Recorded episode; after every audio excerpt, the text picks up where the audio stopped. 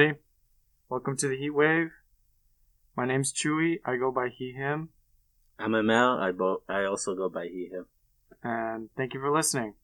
Today we have a uh, an interesting uh, episode that we've been planning to record because yeah. um, in our meetings, we in our introductory meetings in the beginning of every semester, we always talk about the history of Mecha, and typically those conversations go very long, so mm-hmm.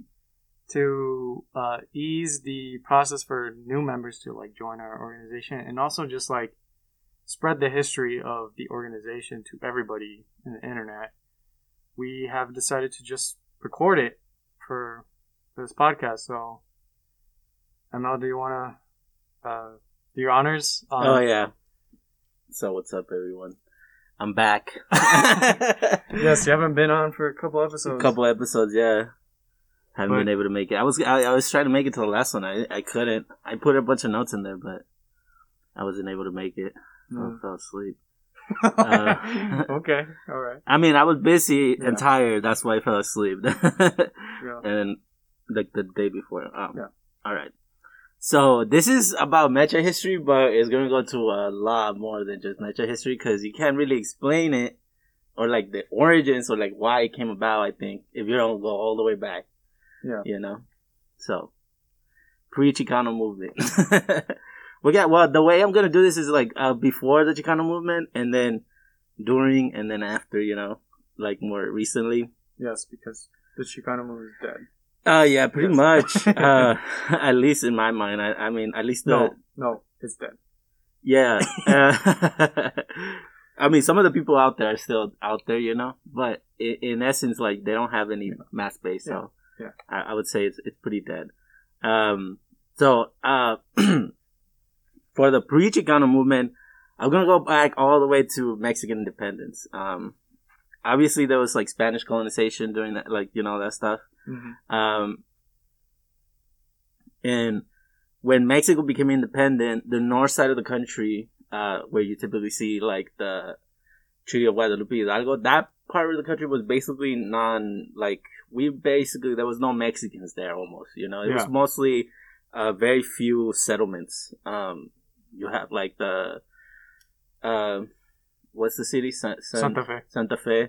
Um, You had that one. You had some in uh, California and stuff, you know? Yeah. Um, so when Mexico became independent, all that area, like, was basically controlled still by the tribes, you know, your Comanches, yeah. Apaches, um, Diné, uh, et cetera.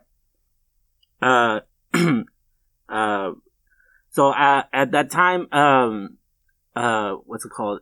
When Mexico first became independent, um, in the years eighteen ten through eighteen twenty-one, there was the creation of the like the Mexican Empire at first, uh, which was like um, basically just a monarchy.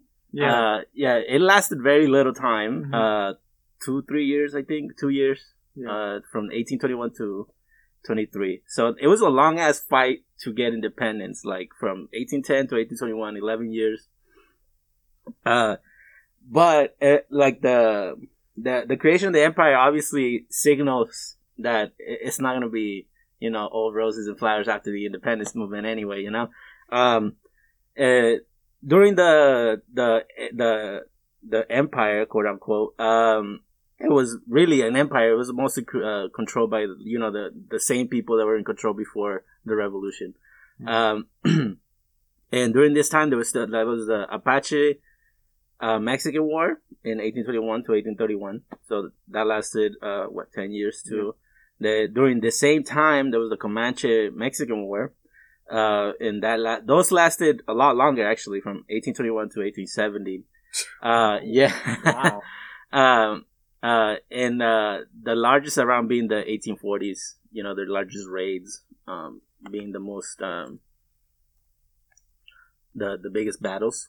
Where yeah. during that time, like right after the fall of the Mexican Empire. Yeah. Uh, and then there was also the Chuchumas Revolt um, in eighteen twenty-four. Uh, so like right from the get-go, you had, uh, you know, indigenous people fighting the Mexican government, you know. Uh, why? Because the Mexican government was, you know, just basically a copy of European-style colonialism, you know, European-style yeah. government, um, and ran by white people, you know, yeah. just that they had been born in the in, in, in, in the colonies at that time, right? Most of them. Uh, but they all basically thought of themselves as Spanish. Um, so then there was the first Mexican Republic from eighteen twenty-three to eighteen thirty-five. Uh, the only good part of this, like, whole part of, like, the, of, of the, like, the, the movement, uh, like, the, the actual pueblo, the, the, the actual working class in Mexico at the time was very much in, in line or supporting, um, President, um, Guerrero. Yeah, Guerrero. Uh, which actually, you know, he was commanding a lot of the, uh, forces in the South. Um, just like, you know, Zapata would later on. Um, and, um, since he was like a mixed man, he was like, uh, half, well, I don't know if he was half, but he had, he was black, um, at least of skin tone, skin color, you know, and he had curly hair. Yeah. People say he's like the first black president of Mexico. Yeah. He was the first black president of Mexico. Uh, I mean, at least as what we would call black now. Yeah. Yeah. You know, but at the time he was probably, uh, uh being called a mestizo um, yeah. because of his like high status um in the government and like um his family connections and stuff, right? Mm-hmm. But really he was black, you know, as well we recognize him today. Um and because of this, you know, uh he had a lot of support from from like the actual people. Uh and in eighteen twenty-nine he actually came to power uh in Mexico and immediately abolished slavery.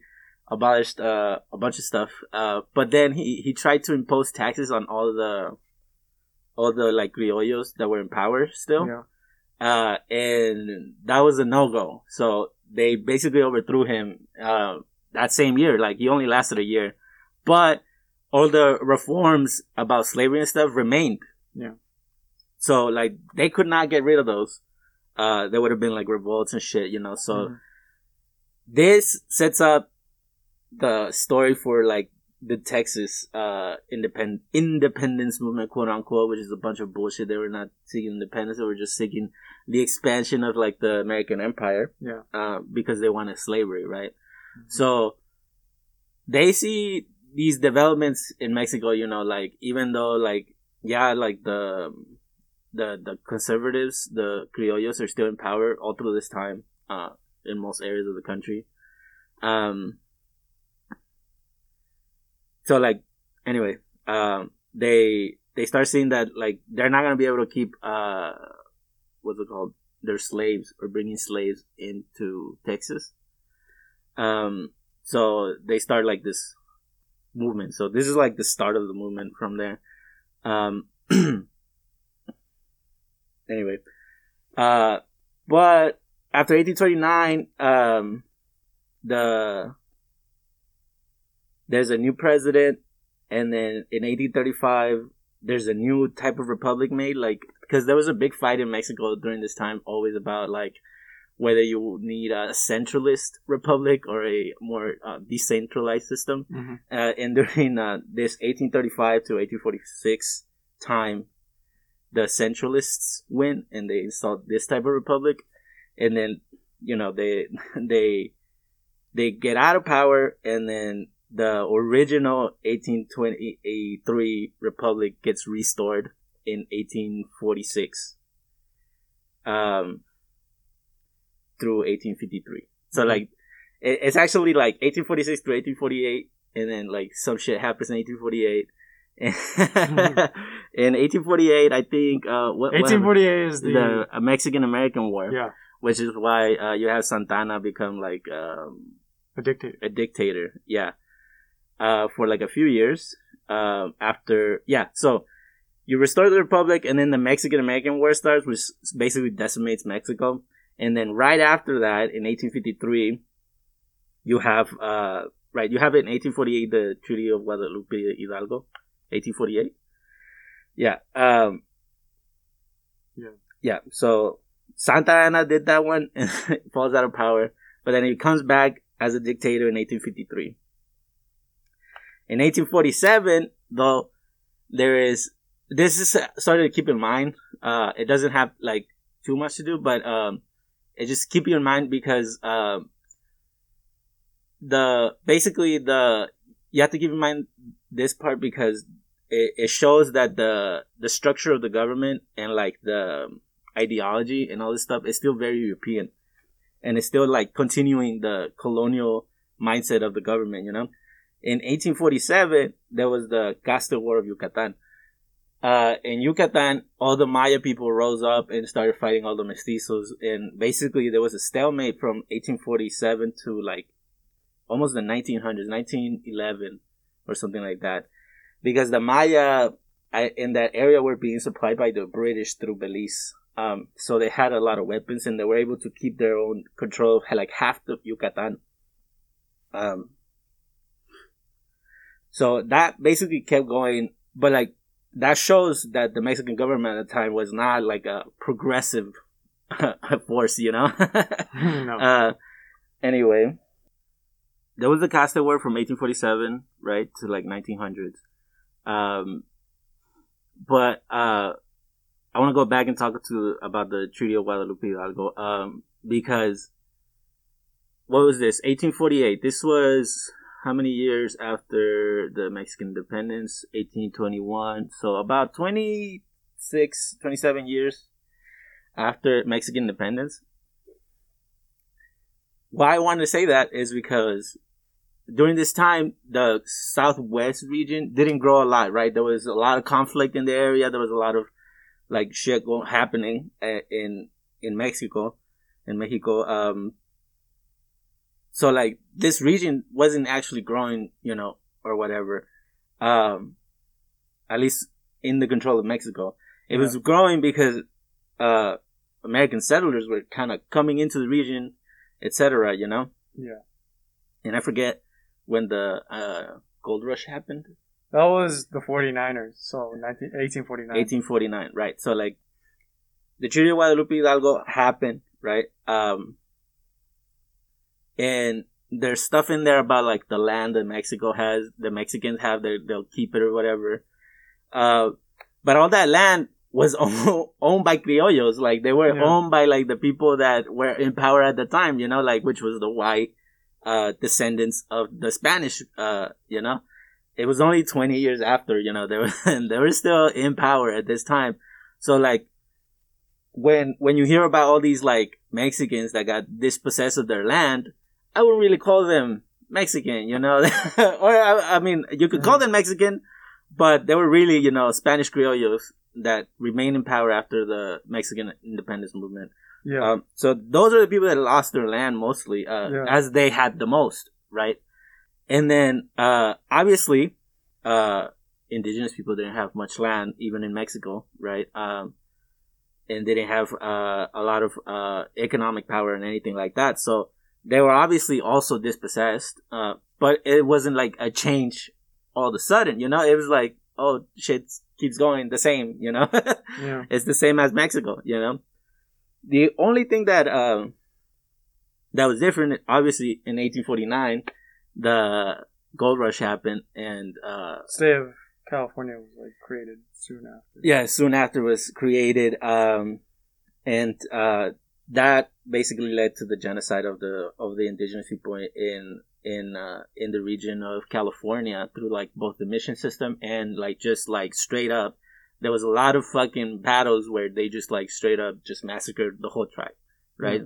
Mm-hmm. Uh, and there was like a like stated campaign by the uh, American military to like you know genocide the indigenous tribes of California.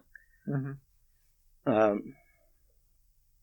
And, you know, in general, obviously. Yeah, later on it would happen to all the Southwest. To all the all the rest of them. Uh, especially here in Arizona. Especially here in Arizona. Um, all right, so still talking about that. Uh, so, yeah, I have this. In eighteen sixty-three, Kit Carson was ordered to pacify.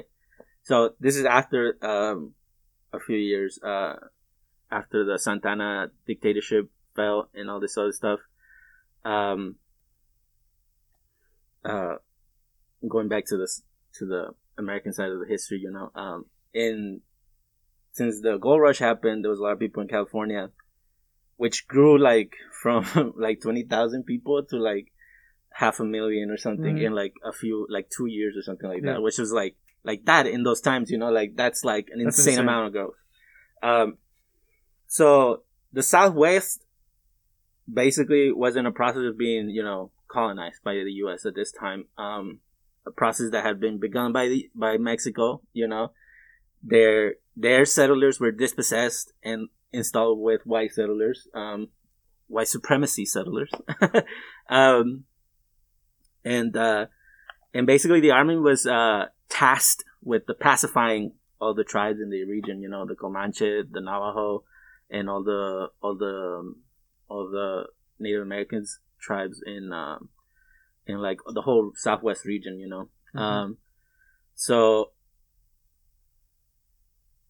in eighteen sixty-three, there was like a uh, like a specific uh, um, campaign against the Navajo, uh, where they destroyed basically all the their livestock and all their uh, fields and shit, and so they forced them to move to the reservation and stuff. Mm-hmm. Um, moving on a, a few years, so that whole process is happening and during those times, you know, eighteen sixty-three to like the nineteen hundreds.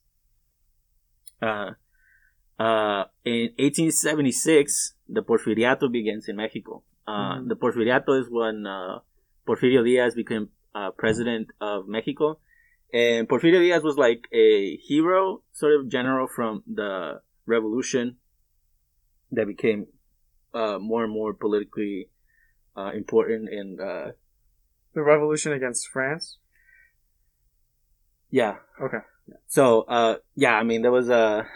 France sort of took over Mexico for a little bit, and uh, they uh, overthrew it. Uh, Maximiliano, I think, was his name, the emperor at the time. Um, they tried to come back to the um, uh, monarchy model. Yeah, that um, revolution, like it wasn't really it, a revolution. Yeah, it yeah, wasn't really a revolution. It was, just, but... uh, it was it was a sort of like a small one year conflict thing. Uh. Where, where basically the Battle of Puebla happened, and, you know... It was, like, during the Mexican-American War, sort of, uh, or, like... Like, right after. Right after, yeah. yeah. Um, but, yeah, I mean, Mexico, uh, at the time, um, well, the the French were being attacked by, like, um, I think they just saw an opportunity after Mexico yeah. fucking... Uh, you know, was, was decimated, decimated by, the, by the Mexican-American War, and um, uh, um, they took over or whatever, um, because the Spanish had been kicked out as well. Yeah, uh, and uh, they were being tied up in some other conflict at the time. I forget where. Um, I think against the English, but it doesn't matter. It doesn't matter. Uh, anyway, he was like a sort of army general at the time, and so uh, and he was uh, a mestizo. Um, or whatever. So like initially he had some support from the people. Uh, but as time went on, you know, as his dictatorship kept prolonging and they kept promising elections, but they never came, right? And when they did, he, he just won, he just won by ninety percent, right? um, so it be, uh, the Porfiriato goes on for uh, a few decades. Yeah. Um, all the way up to the Mexican Revolution, uh, where, Uh, in nineteen ten, there was like a um, an election, you know, another one, and uh, he wins, obviously. And so everybody gets mad and they start fucking, uh, you know, raising their armies and their militias and start fighting and shit, you know? So it, it goes to shit uh, in that area um, in nineteen ten is when the Mexican Revolution started. Uh, I'll go back to the Costa War. In nineteen oh one, it basically became a stalemate, you know, and it, it had been basically over, like declared over, like, um, the, because there was no like continual fighting, you know, there was just a little bit of skirmishes here and there. So it was just basically a stalemate by nineteen oh one. No actual like armies going to war with each other, right? And that meant that Yucatan was split in half, and half of it, uh, during the Mexican Revolution, like Yucatan was not like Uh, the Mayan government of Yucatan was not involved in the revolution. No. Uh, because they didn't want a Mexican government. They didn't like the government. Yeah. uh, okay. So, in nineteen eleven, Porfiriato ends, violence breaks out, Mexican Revolution starts, right? Yeah. In nineteen fifteen, the revolutionary government uh, that had sprung out at the time uh, uh, sent uh, General Salvador Alvarado to basically uh, expropriate the Mayan government, because in nineteen eleven... They had been stopped. Uh, trade. They had stopped trading with um, the British. The British had mm-hmm. cut them off uh, because the British wanted the Mexican government to basically take over the territory, and they had be better relations with the Mexican government that that would be more profitable than keeping relations with the Yucatan government. So they stopped providing arms to them, and basically, in nineteen eleven, they get taken over by the Mexican government, or at least some of the forces fighting. nineteen fifteen, sorry. So General Salvador Alvarado uh, basically was sent by the revolutionary government to restore order in Yucatan, right? So mm-hmm. they arrest a bunch of people and then the, um, disband their army, uh, all this other stuff, right? Um, in nineteen seventeen, uh, the new Mexican Constitution is born, yeah. um, by the led by the Carranza forces of the Mexican Revolution Party. Um, I'm right, Mexican Revolution Party. By the Mexican Revolution, there was a few parties, you know, the Emiliano Zapatas, Zapatistas. The um, at north you had the what are they called? The Guerrilleros. No, yeah. um, I the Pancho Villa, the Villistas. Yeah, the Villistas. Yeah. Yeah, Pancho Villa and then his uh, Villistas uh, in the north, and you had Zapata in the south, and then you had Carranza sort of in the middle um, of uh, like around the the the capital. Yeah. Um, but Carranza was sort of a liberal, sorta, uh, if if you would we could call them that. Um. Anyway, he uh, his forces were the ones that made the the the constitution that we have uh, today. Um, it basically combines some of the uh, calls from uh, the Zapata movement um, in the constitution, um, so that uh, they could consol- consolidate a lot of the uh, other um, groups in in Mexico that were fighting at the time. Uh, the Villistas and the Zapatistas were not included in the like negotiation of it or anything like that, but their their ideas were taken, right? Anyway, by this time in uh, nineteen seventeen, uh, Carranza basically came into power. Um, Uh, they made they passed the constitution and all that stuff, and then in by nineteen nineteen, uh, there was still fighting going on because uh, the uh, Carranza had uh, basically taken power uh, and like disbanded the, the the Congress, and so Zapata was like, "Well, you betrayed, you know, the the, the spirit of the thing, you know," um, and so in nineteen nineteen, Carranza tricks Zapata, kill get him. kills him, uh, gets him assassinated, and basically the same thing happens to Villa. Yeah, he, he sort of goes north uh, of the border, never to be seen again. So basically, we can assume that he was assassinated or died somehow, right? So, but by nineteen twenty, uh, he uh, uh, Carranza is basically forced out of power, you know, uh, by other military generals and stuff, uh, fighting for power themselves. Mm-hmm. But in, in their struggle for power, they basically have to restore the Constitution of nineteen seventeen, right? And that's basically, uh, where it just, like, that's where it landed, right? Like the nineteen seventeen Constitution is was what, what was implemented by nineteen twenty. In nineteen twenty to nineteen forty, there was the Maximiliano, somewhere around there.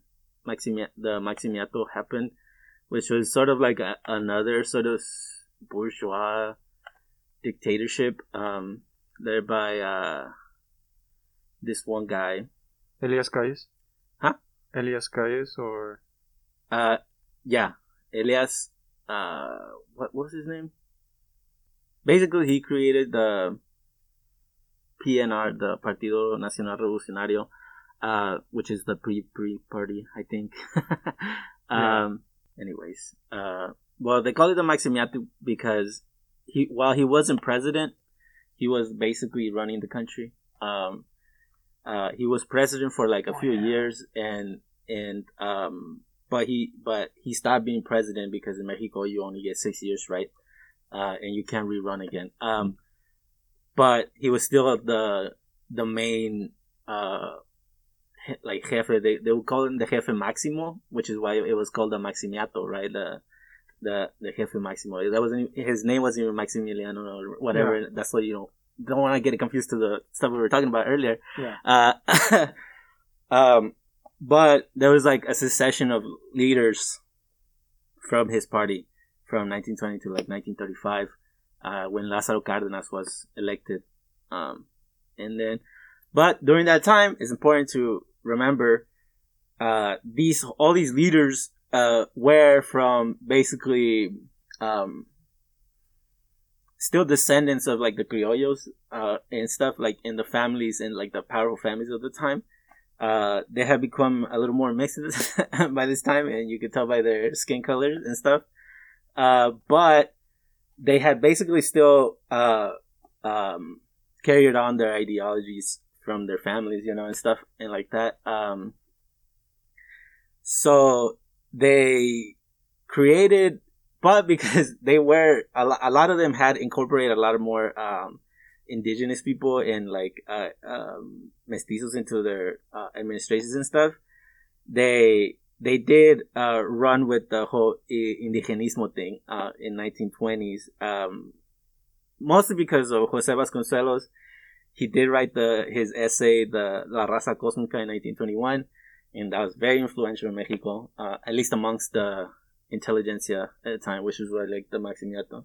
For the people that are listening, do not forget that guy's name, Jose Vasconcelos. Yeah, Jose very Vasconcelos. important. Yeah, very important. Um, it, Like his, this is where like the ideology comes from, uh, if the Chicano movement later on. Yeah. Um, but Jose Vasconcelos, uh, becomes the Secretary of Public Education, mm-hmm. uh, in, in nineteen twenty-one, uh, right after he writes his, uh, uh, magnus opus, La Raza Cosmic, La, uh, La Raza Cosmica. Um, and they try to f- sort of pick this up, like the government. This book is very influential uh, amongst the like the levels of government, um, and they wanna just basically create a new uh, national identity around it, you know. Uh, so they start pushing this stuff by like funding artists, funding like movements and stuff like that. You know, Frida Kahlo, Diego Rivera, they all came from like their murals that were funded by the government. Uh, like Diego's murals, all all were like funded by government. Um, like money, you know, they they were he was given money to make those murals. It, it wasn't like just he did it, mm-hmm. whatever. And Frida, sort of same deal. She came from a family, wealthy family of uh, German people, and um, uh, what's it called, and was very uh connected. So her art dealing with indigenismo was also very popularized because of that, you know. Mm-hmm. So. So that happened, nineteen twenty, nineteen forty, uh, and then um, in nineteen thirty-five, Lázaro Cárdenas gets elected, uh, and some people see him as a really good president uh, in Mexico. I disagree, uh, but whatever. Uh, and uh, I want to talk more about like this side of the border now because it's getting to the point where the like the roots of the of the Chicano movement start forming yeah. around this time, right? The in um, nineteen forty-two, because People want to tell you that the Chicano movement sort of begins by the Treaty of Guadalupe Hidalgo, no. But not really. You know, that's that's not really the roots of the movement. The roots of the movement are like the Mexican Revolution. Uh, what happens after, you know, the the the defeat of the Mexican Revolution? Yeah, uh, and then the Bracero program. Those are the roots of the Chicano movement. You know, um, basically, nineteen twenty-one, La Raza Cosmica becomes uh, state ideology, so it's being taught in all the public schools. And then by nineteen forty-two, twenty years later, the Bracero program starts, which brings like hundreds of thousands of people over from Mexico to work in the fields here in the U S. Uh, millions, actually. Uh, well, actually, let me go back a little bit. Um, you wouldn't find too many uh, indigenous Mexicans at this time in this side of the border. I mean, you would find quite a few, but not as much as before because they had been systematically being deported from uh, nineteen forty-eight, the Treaty of Guadalupe Hidalgo, to all the way through the Bracero program. Um, uh, and so uh, eighteen forty-eight, all the way through the Bracero program. So like around forty, fifty years, there's been uh, systematic deportations and like lynchings and stuff like that of Mexi- of like indigenous Mexicans in Mexico. I mean, in the U S, in what used to be the Southwest. Uh, you know, Texas has all the um, uh, Texas Rangers, mm-hmm. which go and hunt down Mexicans and black people um, and indigenous people, obviously. Are the Yaquis part of the, this lynching, or the systematic lynching? Oh yeah, definitely. All all all the all the tribes, okay. all the tribes at this time are being targeted by like uh by um like multiple states, um, and then they're being pushed back to Mexico. The, yeah, like most okay. of them are being pushed. Like either either your tribe is being pushed back to Mexico, or, or being you're killed. Being, or you're getting killed yeah. or deported. You know, if you don't have a tribe, if you're just like a Mexican living in the city, a lot of them were being deported. Their lands, like whatever lands or belongings they had, that were being taken. You know.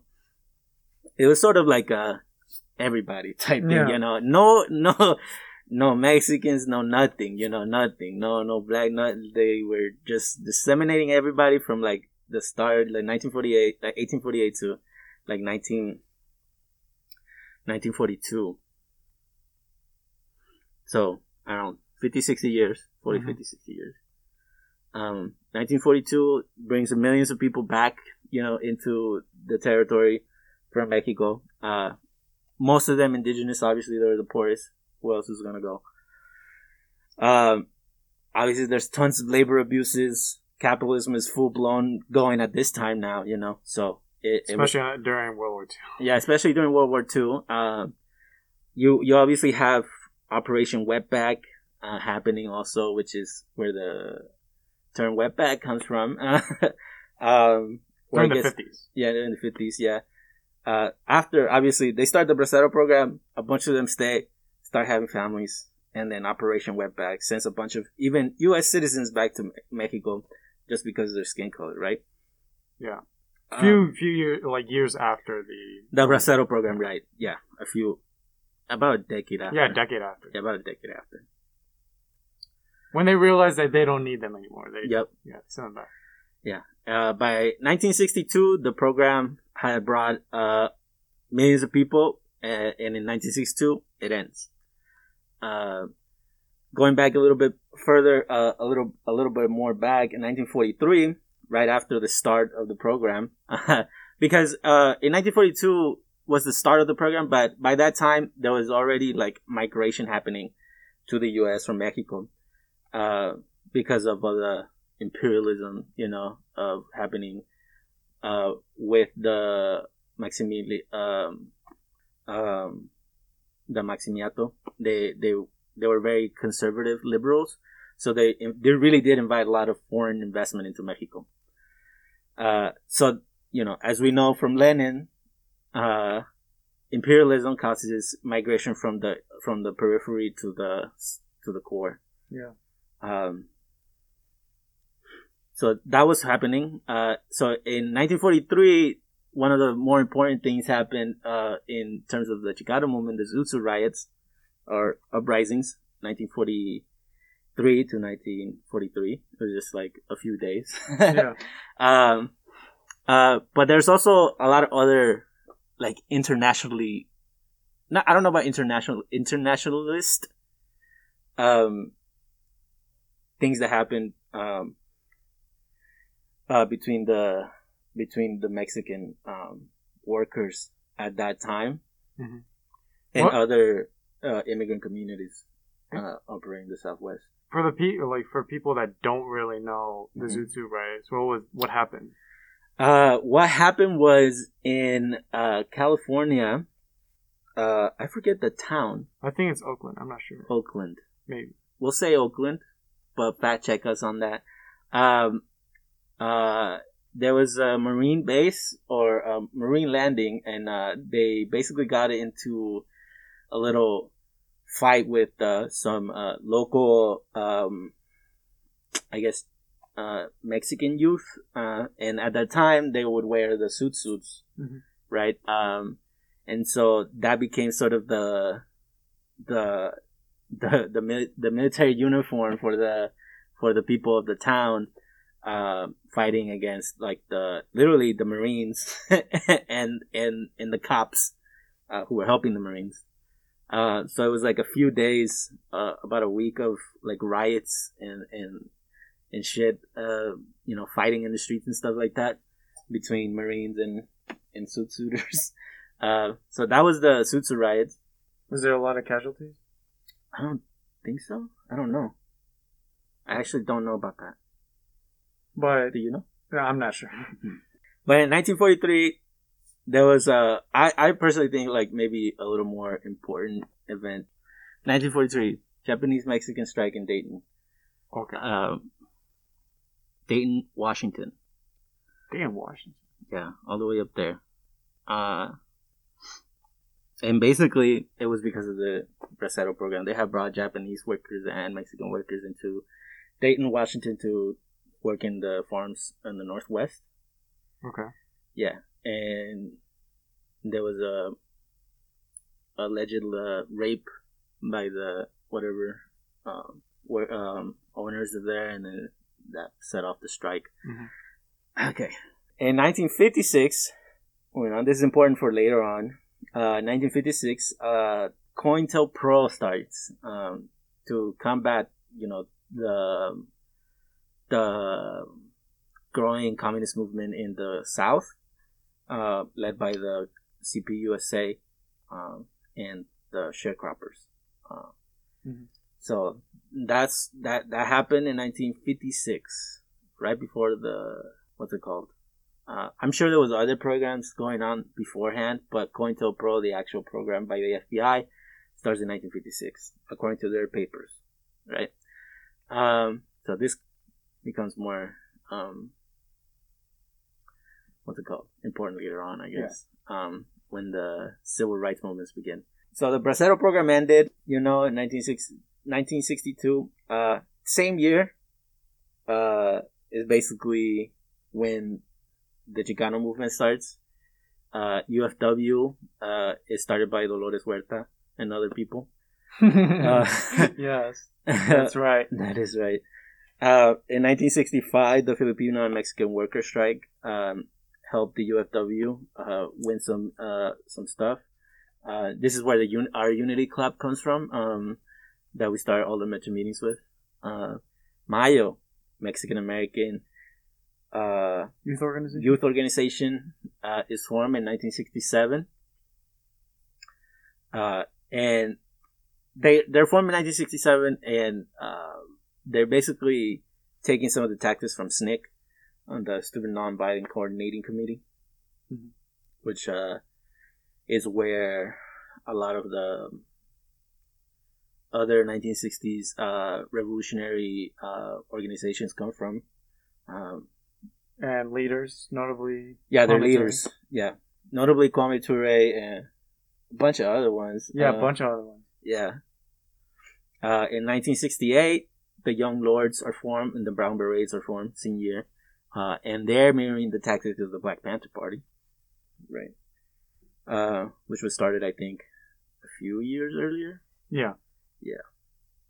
Snake started, then the Black Panther Party started. Mm-hmm. Um, and then in nineteen sixty-eight, the Chicano blowouts happened. Um, and basically, by this time, uh, uh, there had been some liberalization of the of the um, of like the government and stuff. You know, uh, it was after the Second World War, um, and so a lot of uh, growth had happened in the U S in terms of like material conditions for working people, and so, but obviously that didn't happen evenly, right? Uh, it was mostly for white people. So while there was schools and, and public education and like all this other shit uh, that was sort of provided, um, uh, Mexican uh, youth, uh, Chicano youth or whatever, wasn't really getting the benefits of it, right? The the, the graduation rate was like in the low tens or whatever, um, and and and basically the entire history being taught was, you know, fake, just as it is now, but yeah. Even more white and racist, you know, yeah. More overt racism in there. Yeah. Uh, so the blowouts happened where like a bunch of Chicano youth just walked out of the schools and like demanded more like better education and all this other stuff and more, um, and ethnic studies, ethnic, uh, sensitive education, I guess. Yeah. Um, and this all culminated into the Colorado Chicano Youth Conference in nineteen sixty-nine, a year later of the blowouts, where a bunch of like Mexican-American uh, organizations, Chicano organizations, came together and formed Mecha in uh, Boulder, Boulder, Colorado. Yeah, that kind of weird place to do. yeah, yeah, it is. Uh, it's now hella gentrified. Uh, and... Super gentrified now. At the time, I think it was like a, a farming town. Okay. Right? Um, it was in that. There wasn't a bunch of fucking rich people living there, you know. It's yeah. beautiful there, yeah. Which is why there's all the gentrification happening. Yeah. Uh, but at the time, it was a, uh, it wasn't that, it wasn't that um, gentrified. So in nineteen sixty-nine, that's where uh, basically the, the start of the of Mecha uh, as an organization begins. Uh, they basically come up with the El Plan Espiritual de Aztlan, which is where the whole Aztlan idea comes from. You're not going to find Aztlan anywhere, the starting of the Aztlan ideology, anywhere else but in this document. Go ahead. What is Aztlan for people that don't okay. know? Okay. Aztlan is the mythical homeland of the Mexica people. What are the Mexica people? The Mexica people are the one of the three tribes of the of the Of the Triple the Alliance. Triple Alliance yeah. Of the Triple Alliance, which is known by most people as the Aztec Empire. Yeah. Um, uh, they're one of the tribes that uh, basically control the, the area of the Aztec Empire uh, before the colonization of Mexico um, by the Spanish. Yeah. Uh, so they have a, a myth that they came from the north of the country. Uh, be where the seven caves are, uh, and then the god um, of war of the uh, Aztec of the Mexica people told them that they should go to should go south uh, and to find where the lake uh, with the snake perched on a cactus with the snake on his uh, with the, with the eagle eagle eating a snake eagle eating a snake on the cactus yeah. in the middle of the lake. So they go south and find Tenochtitlan or whatever, yeah. the lake, and uh, they build there, and that's where the empire starts, right? Yeah. So Aztlan is the mythical homeland of the of the Mexica, and we call it mythical because there's no real record that it, it's anywhere in specific. It's just yeah. it's in the north. That's all, basically, you know. Yeah. And uh, and and it's not even clear that they say it's in the north. It's just like oh, it's like.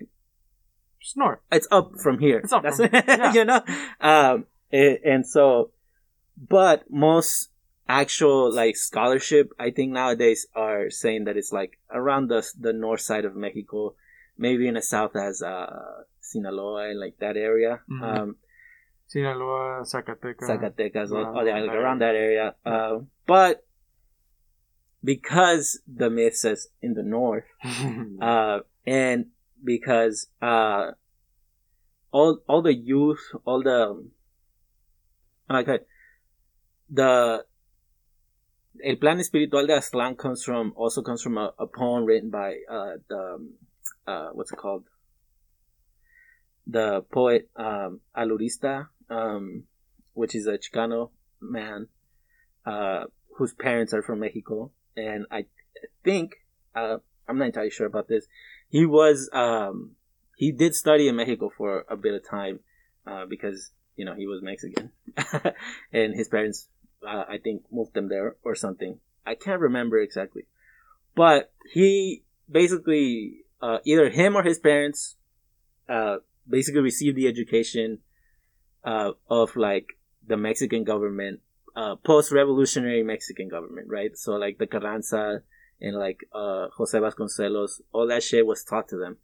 Uh, so, and that includes the myth of Aztlán, right? Um, where uh, it goes weird is because they take this myth and then they say, well, Aztlán is the Southwest. The entire Southwest. Mm-hmm.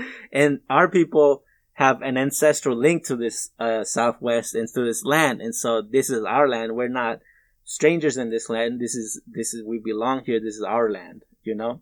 Mm-hmm. Uh, and that's like the weird part because like, that's not really a, a real claim because, uh, not only do you not know where Aztlán is, uh, like most Mexican people aren't Mexica, you know?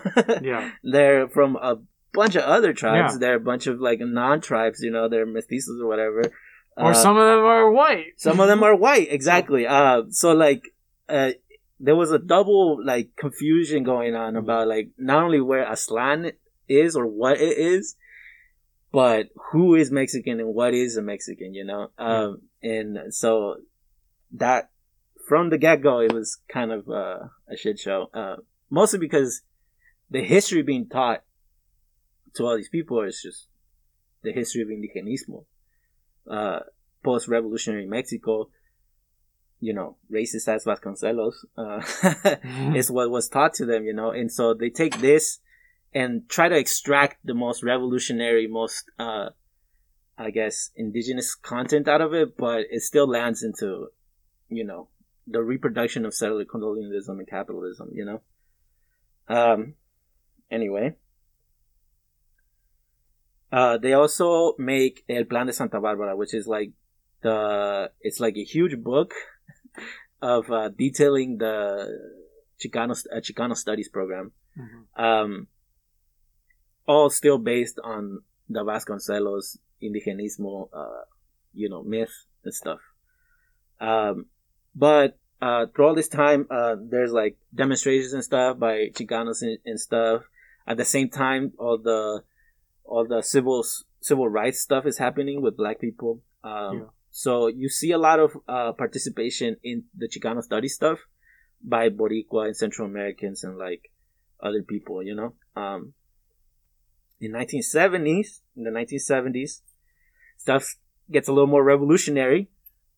La Raza Unida Party begins January seventeenth, nineteen seventy. What is La Raza Unida Party? La Raza Unida Party is uh, a Marxist-Leninist organization. Uh, really? Explicitly Marxist-Leninist? Yeah. Okay. Which is why they started getting assassinated almost immediately. Oh, wow. Uh, in nineteen forty-two, uh, Ricardo Falcón, one of the leadership, uh, is assassinated. In nineteen seventy-two. Yeah, nineteen seventy-two by COINTELPRO. Damn. Right. Uh, that same year, the first Chicano Studies program, uh, is granted. Um, the, uh, same year, uh, the Chicano moratorium against the war, which is the Vietnam War, um, happens. Oh, well, yeah, well, the Vietnam War is happening at this time, you know, yeah. by now. Um, so, La Raza Unida Party is a Marxist-Leninist organization, which is not good because we're still in the Cold War at this time, you know, not good for them. And so they start getting assassinated almost immediately, uh, nineteen, like two years into it. They, uh, and this is going to be something that is strange. I, I find it strange because, like, uh, black revolutionaries get gunned down, uh, like shot mostly, you know, it, during this time.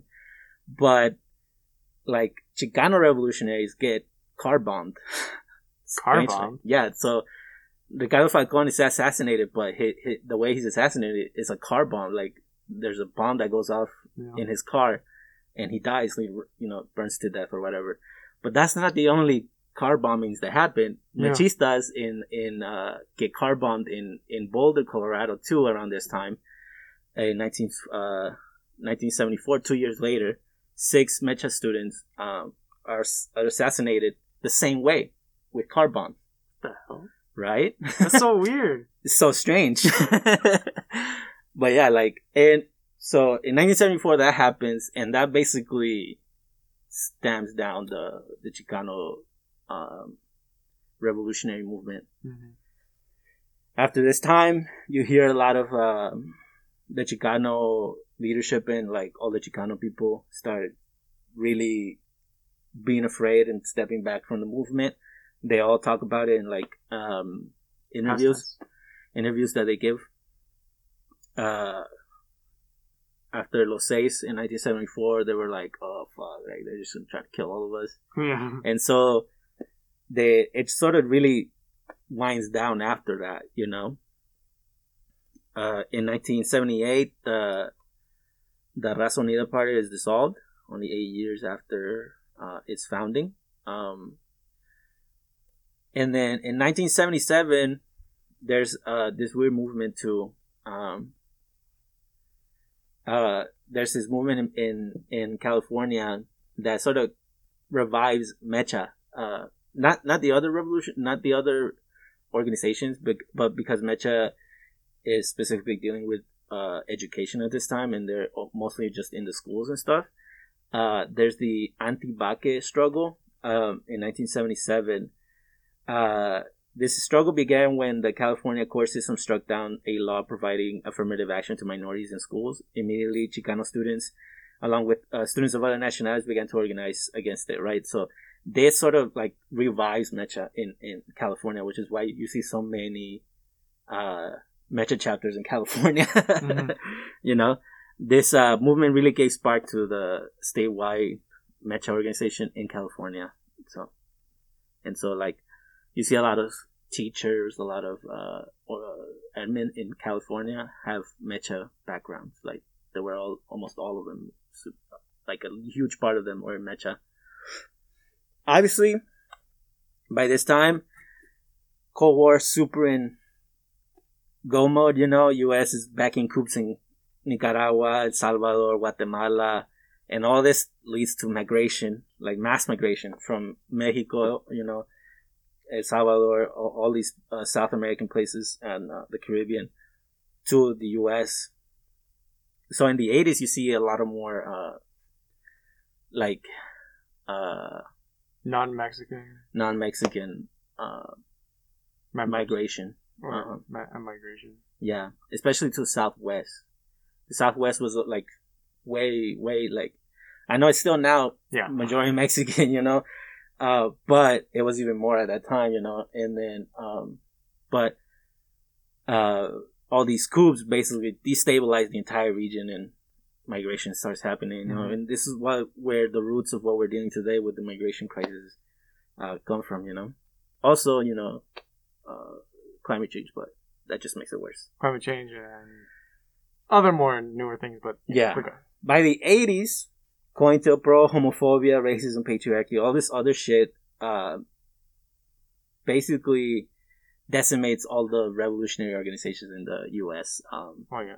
There's no Black Panther Party. Like, it's super weak now. Um, all the other ones are basically gone. Uh, the R U P obviously disbanded a few years earlier. Um, and then, you know, COINTELPRO is still going on, assassinating people. Uh, during this whole thing, Iran-Contra happens. Uh, but for that, I'm going to pass it over to Chuy. Okay, so the Iran-Contra affair that um, hope y'all know, but if y'all don't, it's so right. Um, it's kind of confusing. But basically, um, the Reagan administration was blocked to fund um, the this, the Contras, which were the uh, the the uh, counter-revolutionary reactionary forces. They're, you can classify them as death squads um, that decimated and killed civilians, and and um, the, the the the the socialist revolutionary uh, force, uh, F S L N, which is the Frente Sandinista de Liberación Nacional, um, the National Liberation Front of the Sandinistas.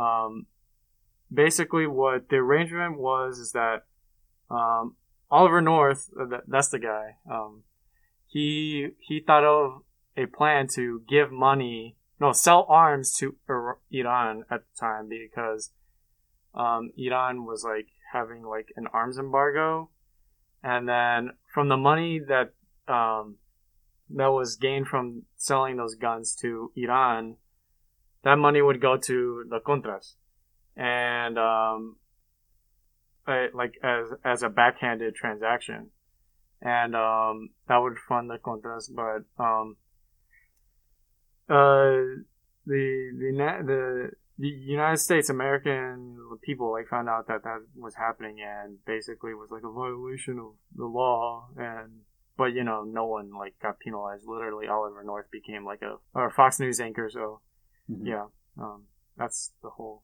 shindig. Yeah, I mean, something that's not mentioned is uh the way that they would transfer the money was um through the selling of cocaine. Oh yeah, yeah, true. Sure.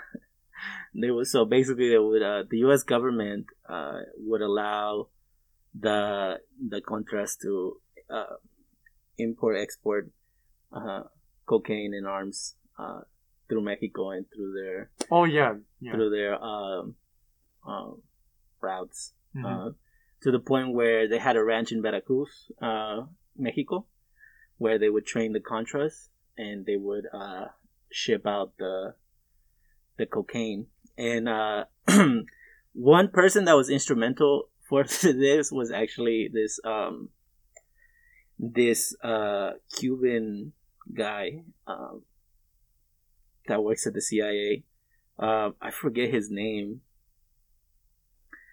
but basically, uh, this Cuban person is famous in my part of the world, in Sinaloa, because he's the guy that killed. Uh, Uh, Kiki Camarena, or is believed, we all believe that he's the guy that killed Kiki Camarena. Um, mm-hmm. And this is important because this shows you how involved the C I A is in the in the tra- in the in the drug trade deal, uh, or mm-hmm. in the drug trade markets, black markets around the world. You know, same guy that that uh, basically coordinates the Contras. Uh, uh, fueling uh, cocaine into the into the into the U S is the same guy that that is like uh, fucking controlling the Sinaloa cartel, you know? Crazy, uh, but true. Uh, another important thing that happened in the eighties on the Mexican side of the border is uh, in nineteen eighty-three the E Z L N was founded also, um, and the E Z L N is the uh, Ejército Zapatista de Liberación Nacional. Um, so, National Liberation Zapatista Army. Army. All right. Uh, throughout this time in Mecha, you basically had uh, the a process of like liberalization of the of the org because of its focus on on education, um, and uh, and just that section of the of the. of the movement, you know?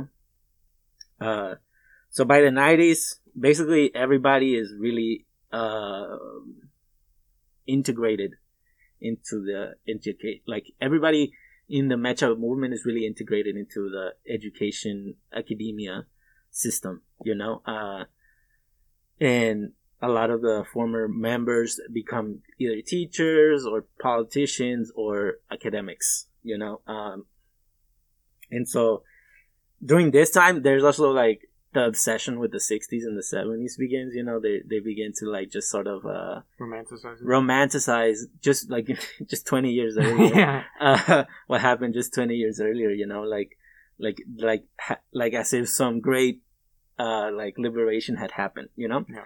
That's not what happened, you know. It was more of a assimilation that happened than anything, mm-hmm. which is funny because it was one of literally the founding like. Um, Like one of the founding uh, uh, themes, principles. principles of like the movement was like anti-assimilation, you know, uh, but because of the confusion of like the ideology and all this stuff and like uh, Aztlan and Leche, you you end up, you know, just getting integrated into the system because mm-hmm. you don't see what's really going on, you know.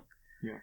Uh, so in the nineties, all this shit is happening, uh, and then. Uh, uh you know Chicano Studies becomes obsessed with the seventies and and like the movement basically atrophies. Like there's nothing really happening in the nineties anymore in terms of revolutionary movement uh, uh organiz- organizing anymore uh until like the nineteen eighty-four uh NAFTA deal happens, and basically that sets up that sets off the uh Zapatista uprising in nineteen ninety-four. Um, and basically that like sort of revives the Chicano movement on this side of the border, um, at least on the academic level, uh, where they um, really support the the Zapatistas, uh, and make the this does have some like so, a little bit of effect in the Mexican government, because if there wasn't like such a big international um, uh.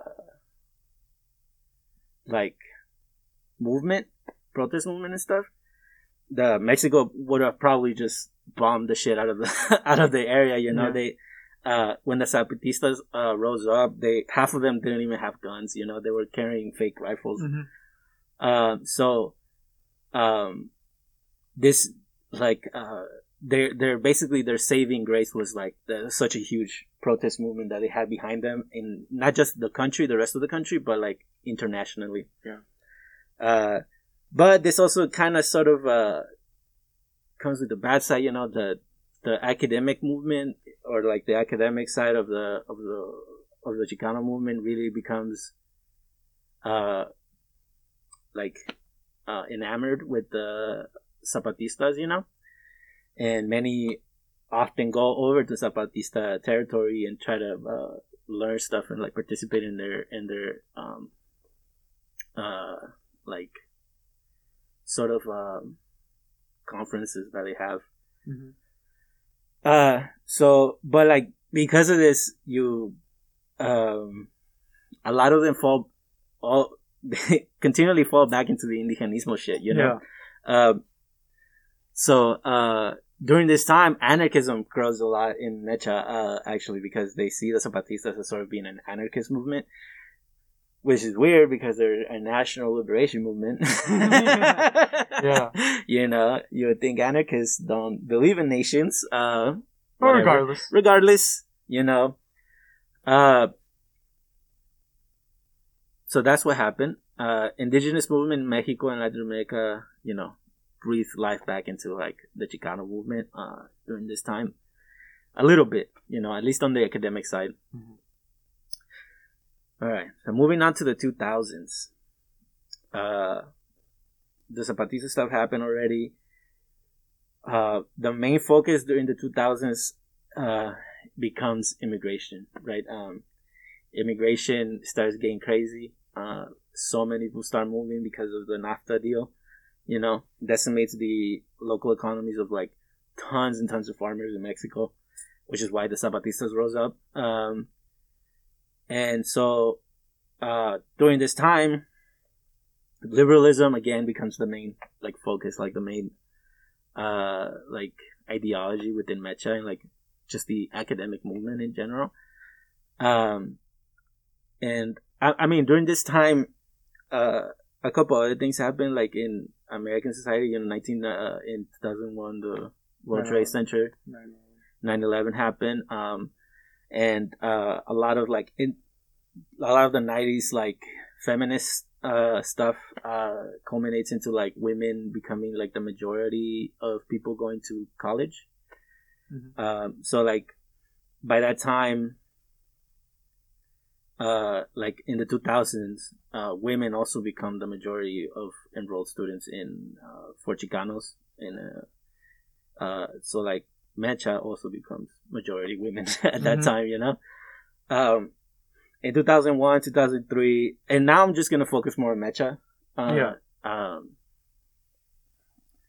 the, there was a, a national constitution change uh, from two thousand one to two thousand three, where um, uh, all the positions are supposed to be held by a man and a woman. You know, that's something that happens uh, after uh, like all this stuff hap- um the majority of uh, Mecha membership becomes women. Uh, and then another important thing happens in uh, in two thousand three, ICE is created, sort of you know signaling that uh, immigration is becoming a huge problem and uh, like a major current um, in American politics. In two thousand four, CAFTA happens, which is the Central American Free Trade Agreement, uh, mirroring NAFTA, mm-hmm. um, which, I mean, there, there was not a lot of like, um, I would say organizing against it, but basically it uh, decimates the Caribbean and Central America just as, as uh, NAFTA had decimated Mexico, you know?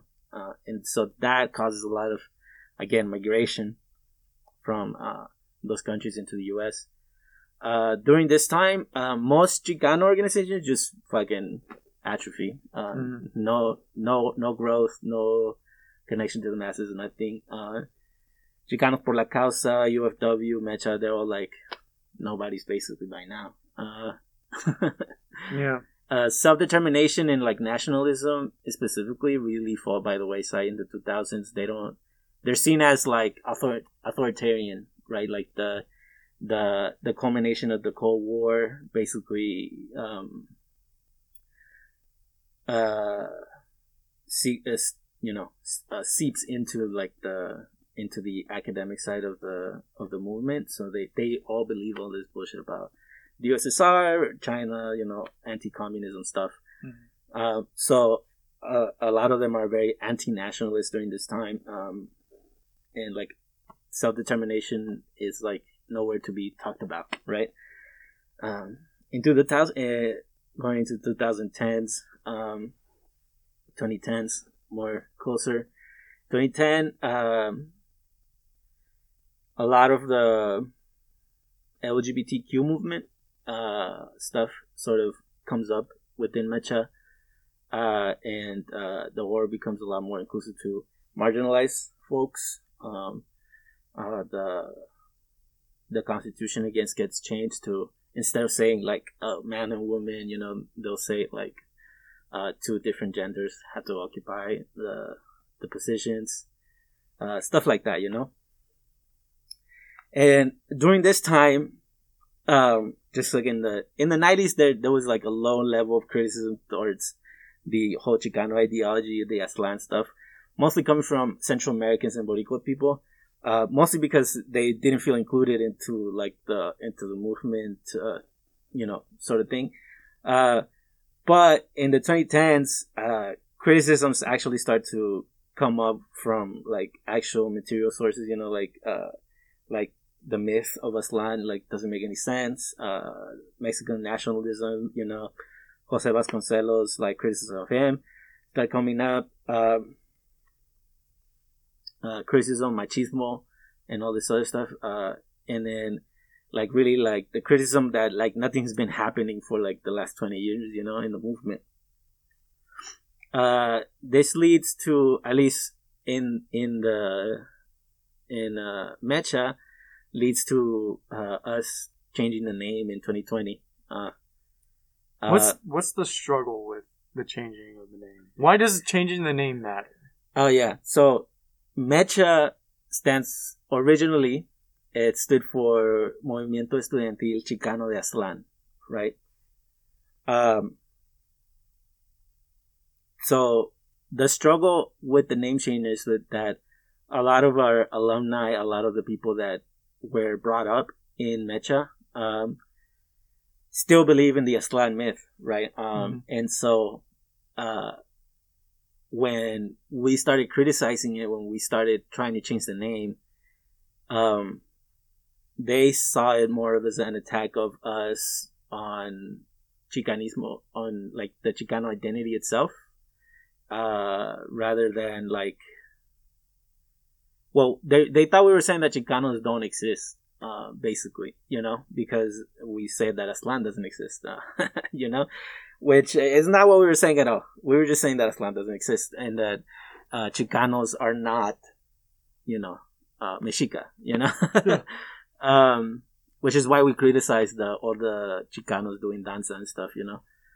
Um, what is danza? Danza is the Mexica uh, dance that was like recreated after the revolution, um, because it had stopped being done.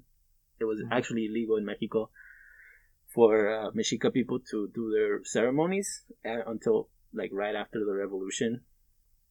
I think during the nineteen thirties, uh, and you know, during the whole movement to revive indigenismo and all that shit, uh, they sort of uh, revived uh, danza mexica. Um, how did how did danza get over to the United States? In nineteen seventy something, uh, seventy-eight, I think. Mm-hmm. Uh, uh, This guy went to Mexico and learned dance and then came back and just taught it to people.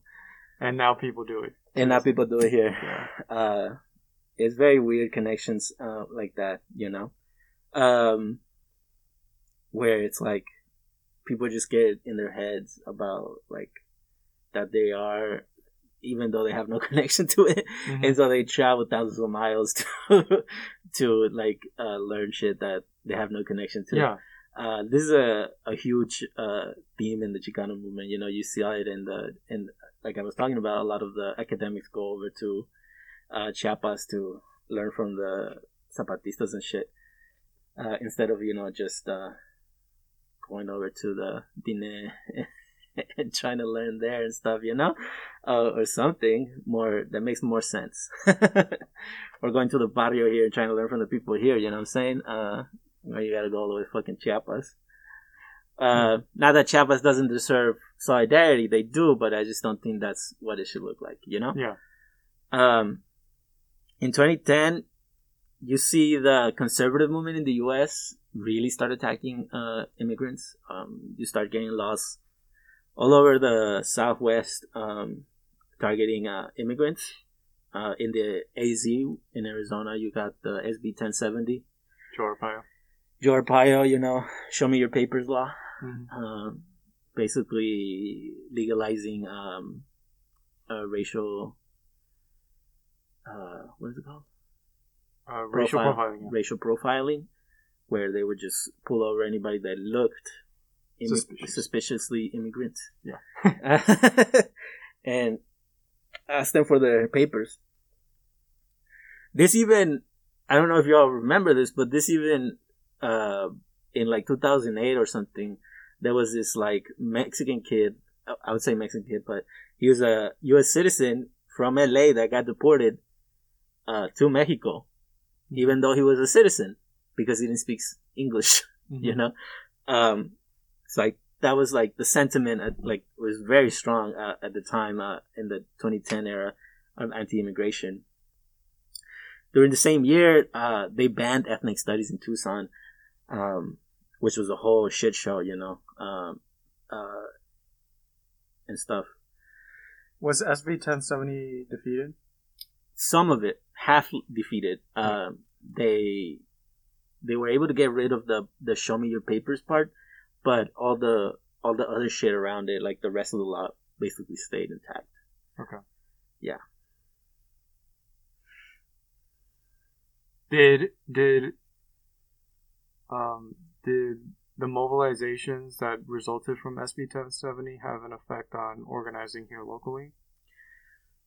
In what way do you mean? Like, obviously, it did create, like, organizations did become, like, they did resurface, or, like, they they surfaced from it. Yeah.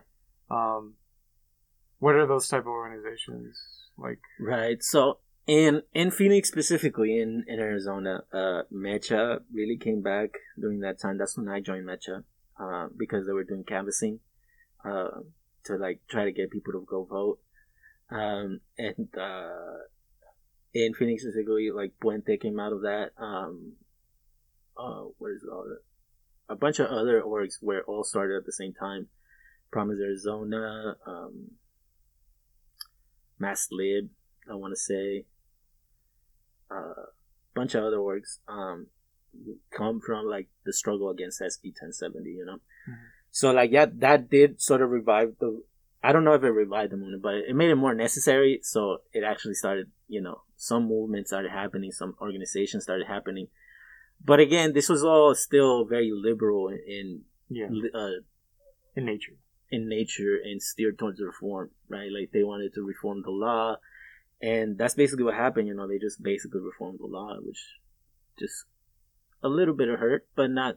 They basically still passed most of the shit they wanted. You know, uh, queer studies become a lot more central in the organization, in the academy. You know, in Mecha, mm. uh, becomes a lot more uh, like instrumental. You know, uh, towards the end of the twenty tens, like. Getting to twenty twenty, uh, you you get uh, like uh, inclusive pronouns, like uh, trans inclusive inclusion inclusion, um, all this other stuff, you know. Uh, inclusion becomes mainstream, you know. Mm-hmm. All this other stuff starts happening uh, uh, during this time, uh, and well, but basically we we're here today, two thousand, you know, two thousand twenty, uh, twenties. Yeah, twenties. Uh, main uh, ideologies are still liberalism. Wait, hold on. Go ahead. What what has happened in the last two years in Mexico? Okay, so in the last two years, from twenty twenty, where we changed the name, um, basically, nationally, we have uh, falling apart. yeah. Uh, uh, The the name change really drove uh, a divide between some of the California chapters and the rest of the nation. Yeah. Um, and but what we see, what I'm seeing at least on on uh, from from the movement of Mecha, is some chapters are really starting to pick up uh, what we're saying mm-hmm. from our from our from our. posts and our, you know, all the stuff we put out there. They're really starting to pick up like the anti-Aztlan stuff. You know, that that's become pretty mainstream within like Mecha outside of California. Uh, and Texas. Texas is still pretty deep in it. um, um, so that's been happening. Um, a lot more, you see a lot more of like the recognition that like our movement stems in some part from the Black Liberation Movement, um, and how much is tied to it, you know, um, in terms of tactics. Um, what else has happened? We changed the name, the Constitution, twenty twenty. Um, what has um, Black Lives Matter had? A, what effect has Black Lives Matter has had on the organization? On the organization. Overall, I couldn't tell you. There is no organization overall. You know, the the Mecha right now is basically a bunch of uh, sort of autonomous chapters, um, and uh, some of them, like some of them, have like very similar ideologies, right? Like a lot of them uh, sort of fall into our camp, but then there's also the very liberal Mechas. You know, uh, some of them, one of them, in specifically changed their name to the to the joke name. Mepa. Mepa. Not um, every. That, what is I don't know what Mepa means. Um. Mepa means uh, Movimiento Estudiantil Progressive Action. yeah, yeah. So very liberal, uh, very, you know, whack. Uh, but there was one chapter that changed their name to that. It was only one, and it was like way after we changed our name to Mecha. Just. Uh, the word Mecha, which means views. Uh, in terms of like those that fall into our camp, uh, uh, what we've been uh, uh, uh, moving towards is like Marxism uh, and communism, uh, and sort of a we're coming back to nationalism, you know, in a different manner, obviously, uh, than than than the original conception of it, you know, yeah. with Aztlan and all that stuff. Uh, obviously, there's been there's always been uh, solidarity between the Chicano movement, the uh, A I M Native American movement, um, and the Black Power movement, right? In terms of the more radical sections of our movements. But in terms of like the the ideology and and like their the mainstream of the movement, it it's always been uh not great. No. it, it's been very antagonistic at even at times, you know. Uh, so uh, right now, what I'm what I'm seeing, at least for those that fall into our camp, is like the desire to basically uh, fuse all all the movements together so that we can actually get some shit done, you know, like. Mm-hmm. Uh, Um, so in terms of Mecha, at least our chapter and the other chapters that fall into our camp that I see, they're growing pretty well, uh, in the last two years.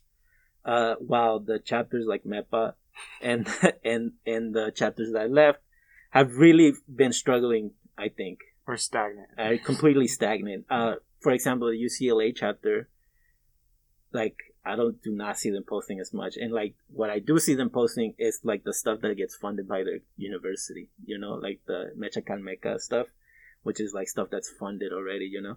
Mm-hmm. Uh, while us, we keep growing and we have like zero funding, you know, yeah. Yeah. Like, absolutely zero funding. Yeah, it's true. Um, so, I mean, that's what I'm seeing. Uh, I'm seeing a rise of like the Marxist revolutionary uh, left growing within Mecha, mm-hmm. and sort of like a uh, atrophy in uh, liberal liberal movement within it. Yeah. You have anything else to say? Uh, because I have some questions. I yeah, go ahead. Some go ahead. Thoughts. I don't have. I don't have anything else. All right. So, um. One thing I, I just wanted to like highlight, because like um we did cover a lot of history. Yeah. Um but I feel like this is just important to just cover or just um reemphasize. It's just like the legacy of like Jose, Jose Vasconcelos and yeah. And um the literal effect that his ideas um indigenismo has in the movement. Like yeah. like I'm I'm just I'm just looking at the um, like I, the simple the simple the simple analysis of just seeing how the California Mechas uh, sprung up and then now are trying to break away. That's all rooted in their whole appeal to indigenismo. Mm-hmm. Um, they like it, it's to no surprise that California uh, Californian Mechas are doing that, but um, yeah, I I find it much much more of a need to criticize it, because like if if we're truly gonna create a movement that is gonna liberate all people, we should not um propagate these settler nationalistic ideologies that kind of, you know, well they, they don't kind of they fucking promote the erasure of of nations. So go ahead. Yeah. um Yeah, I mean, I, I can go back because we didn't really talk about it too much. Uh, I, like the what is uh, Jose Vasconcelos' yeah. Raza Cosmica ideology? You know, what what is it? Where does it stem from? And basically, it stems from uh, a response to the um, academic movement that was happening in the U S and the West at the time, Europe, which was eugenics. Yeah. It was basically at the time uh, a lot of scientific, and I'm putting heavy, heavy, heavy quotes on that, heavy quote unquote, uh, scientific, uh, studies coming out about the, how indigenous people and black people, uh, were inferior, right, to inferior races to white people and, uh, and stuff. Um, but this was very conflated with nationality, right? And so they would say like, oh, the mongrel race of Mexico and stuff like that, right? So this really gave the people, the the whites and like the criollos in Mexico, the the, the upper classes who were very white themselves, uh, a really like um, like uh, what is it called? Uh, inferiority inferiority complex, you know. And what they basically came up with was like, let's reverse it, you know. Mm-hmm. And he's like, and basically what they came, the, the ideology of the Raza Cosmica is that, uh, yes, we are, we are, uh, different races, you know, and, uh, the, and while the lower races are lower, they have some stuff in them, like certain characteristics that are better than white people, you know.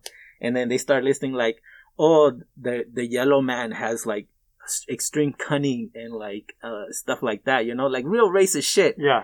Uh but they they they they portray it as a good thing, because when you mix together, it means that you take the best parts of all the races and make a superhuman, you know, super race, La Raza Cosmica. Yeah. Uh and he said that in in the process of the evolution of this race, they'll obtain the best parts of all the other races and lose all the shitty parts, you know, like their skin tones and like their culture and, and their identity. and their identity, you know, and basically become white, you yeah. know, mestizo, raza cosmica, uh, the best parts, you know, of all the races. Yeah. Um, Uh, so that's like the, I, where the ideology of indigenismo comes from, because they take this, right? And then they, they, they, they run with it in, in terms of like, well, we have to revive, uh, and take the best parts of each culture that we're part of, right?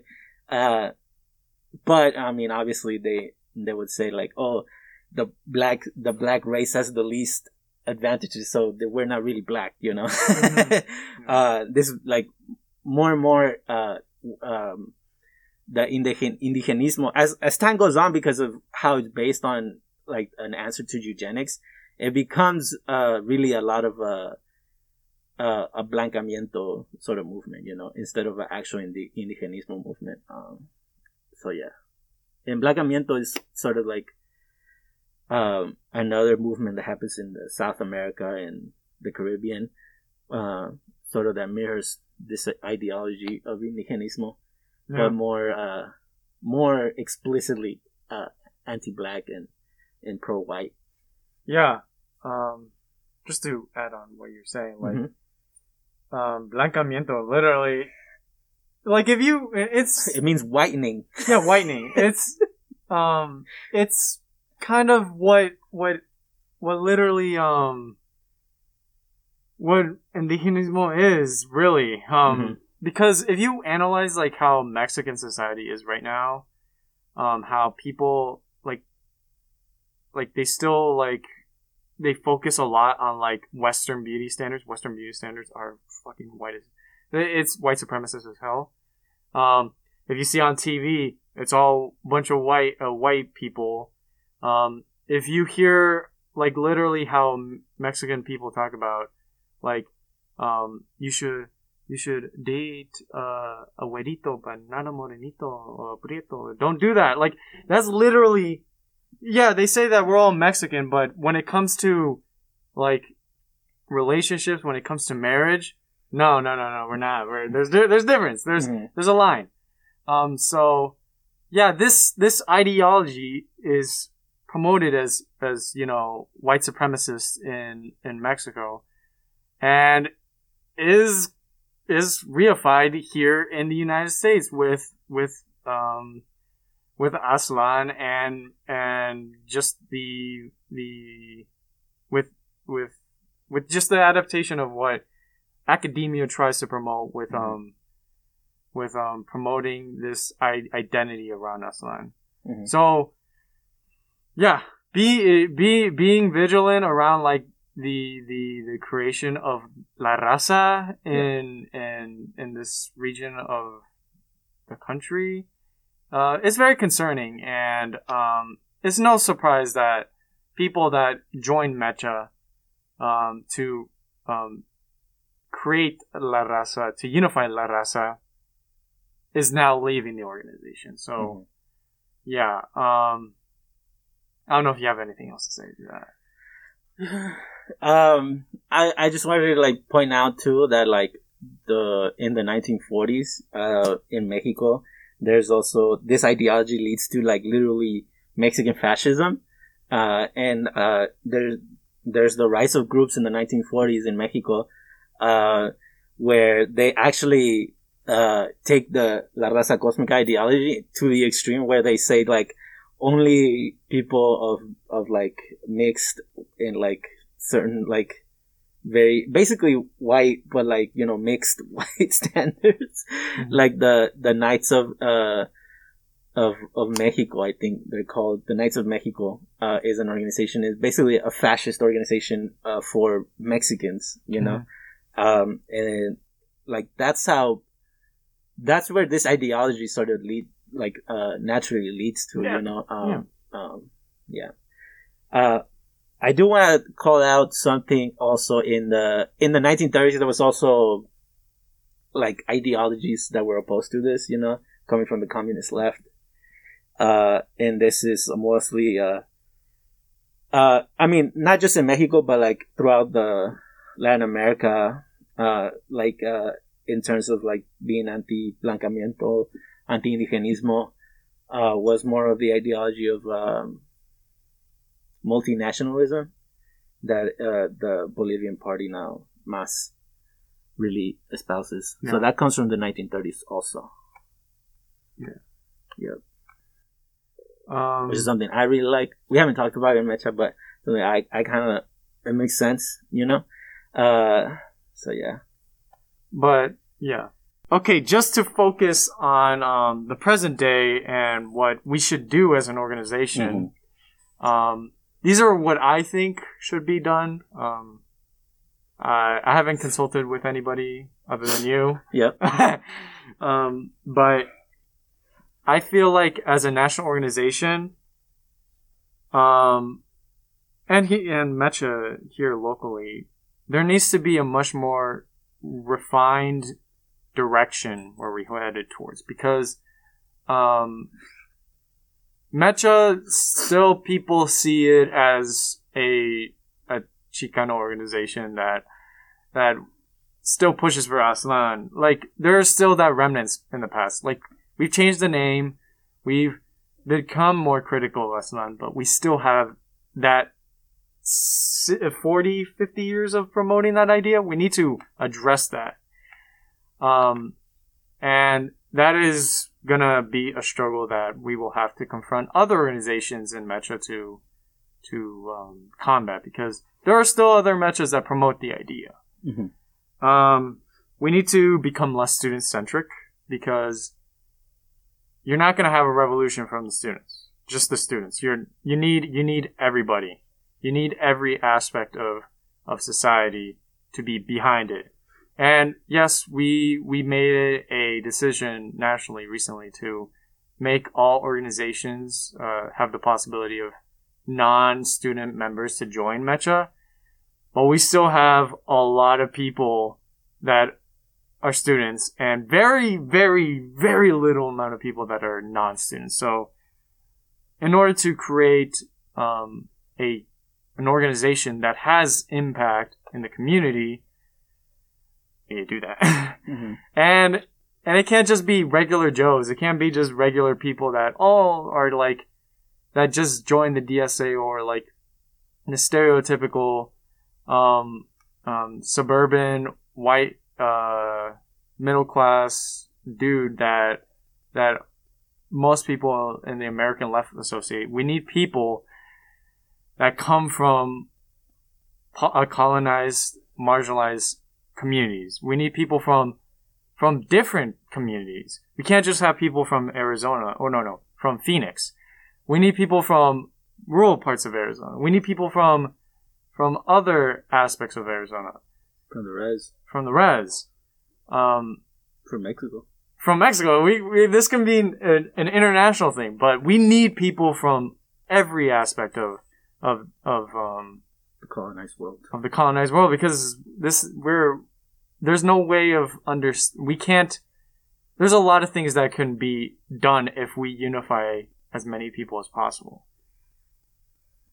Another thing is we need to push for more disciplinary practices within our organization, because um, a lot of these asks that we're asking for, it's it's going to be really hard if you just talk to a bunch of liberals to do this, because they have individualism. They have a lot of these these mentalities are that are very counter-revolutionary. And or and they're they're disciplined to think counter-revolutionary. We need to counteract that discipline with a much more revolutionary form of discipline. Um, a discipline that focuses on more um, on the empowerment of the community, on the empowerment of different aspects of, of society. That isn't focused on on um, on you know civility, white supremacist politics that we are told every day. We need a, a different form of discipline, and one that is based on the material realities of people. Mm-hmm.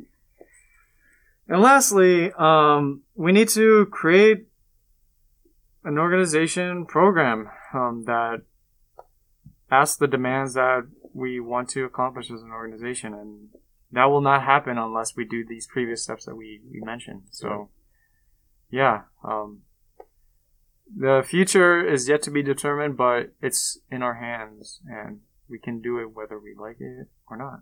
Mm-hmm. So, yeah. Do you have any other thoughts on this, or any other things that we need to do?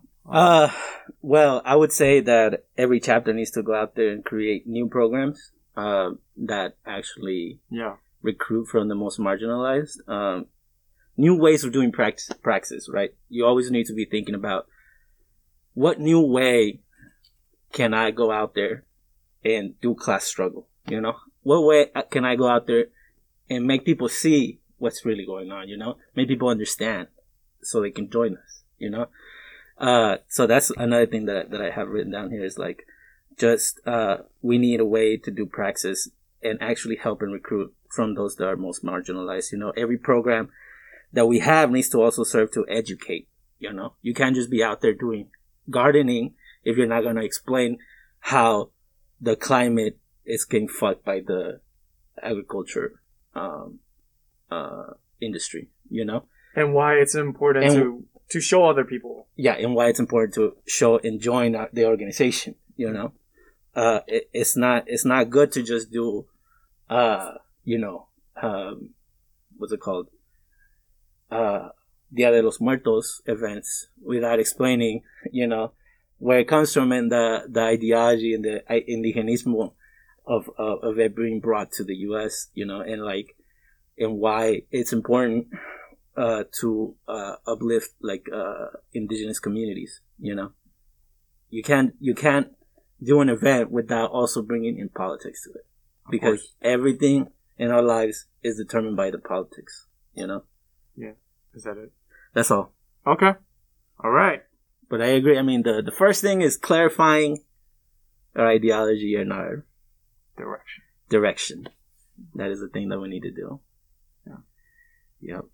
But, yeah. That will be another discussion. Another so. day. Another day. That so. that can't just happen between us two. No.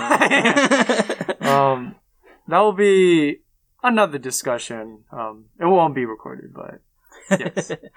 um. Anyways, um.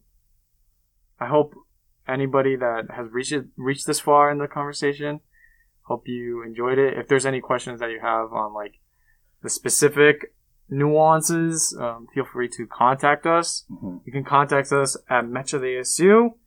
Um, if you want to join Mecha and you heard it from from this podcast, which is amazing, um, mm-hmm. uh, just follow us at that that handle. It's in the show notes. Um, If you want to get more involved with our organization, we have a community garden that uh, shows up every Saturday at five, six p.m.? six p.m. six p.m. Um, contact us on Instagram as well to get more information on that. Yeah. And yeah. Oh, and if you have any corrections to any of the history that I said, oh, yeah. you can email us at mecha de a s u zero seven four at gmail dot com. Yeah. Uh, you know, I'm not perfect. Yeah, I might not remember everything correctly, you know what yeah, I'm saying? Yeah. Uh, um, I might have got some shit wrong. Uh, uh, so, you know, if you if you if you have a correction, please message us and, uh, you know, send us uh, all the links and shit. Yeah, for sure. This is a learning experience. Yep. All right. I guess that's it. Yep. Um, show continues. Venceremos. Venceremos.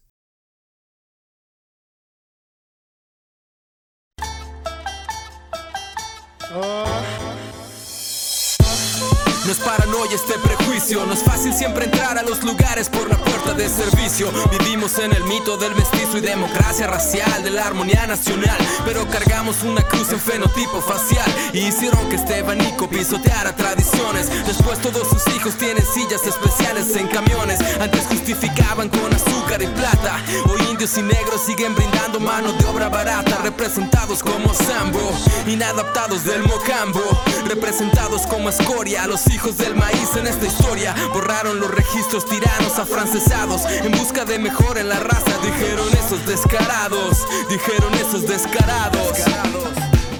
Siguiente látigo será la inversa. No pienses que esto es odio y en reversa. Sabias las palabras de mi pueblo se impondrán en la conversa. Siguiente látigo será la inversa. No pienses que esto es odio y en reversa. Sabias las palabras de mi pueblo se impondrán en la conversa. Siguiente látigo será la inversa. Siguiente látigo será la inversa. Y una avalancha de medios que solo muestra blanquitud. Cuidado de aquel indio iracundo que no demuestre rectitud. Cuidado de aquel negro lascivo. Cuidado de esa gente de modales primitivos. Se reservan el derecho de admisión o manifiestan su ejercicio del racismo a discreción. Y alguno con parientes europeos me dice que es clasismo y no es racismo. Te llaman de moreno y morocho, pues para mí es un eufemismo. Y créeme que me indigna, pero no me siento menos. Siempre han dicho que lo oscuro es a lo malo y lo clarito es a lo bueno. Gobiernos que disfrutan observarnos morir. En Chiapas, Nueva Orleans, tantos más que ya no quiero seguir. Hay que buscar emanciparnos y cortarnos las cadenas. Levanta la cara para acabar con sus condenas. Con sus condenas. Siguiente látigo será la inversa. No pienses que esto es odio y en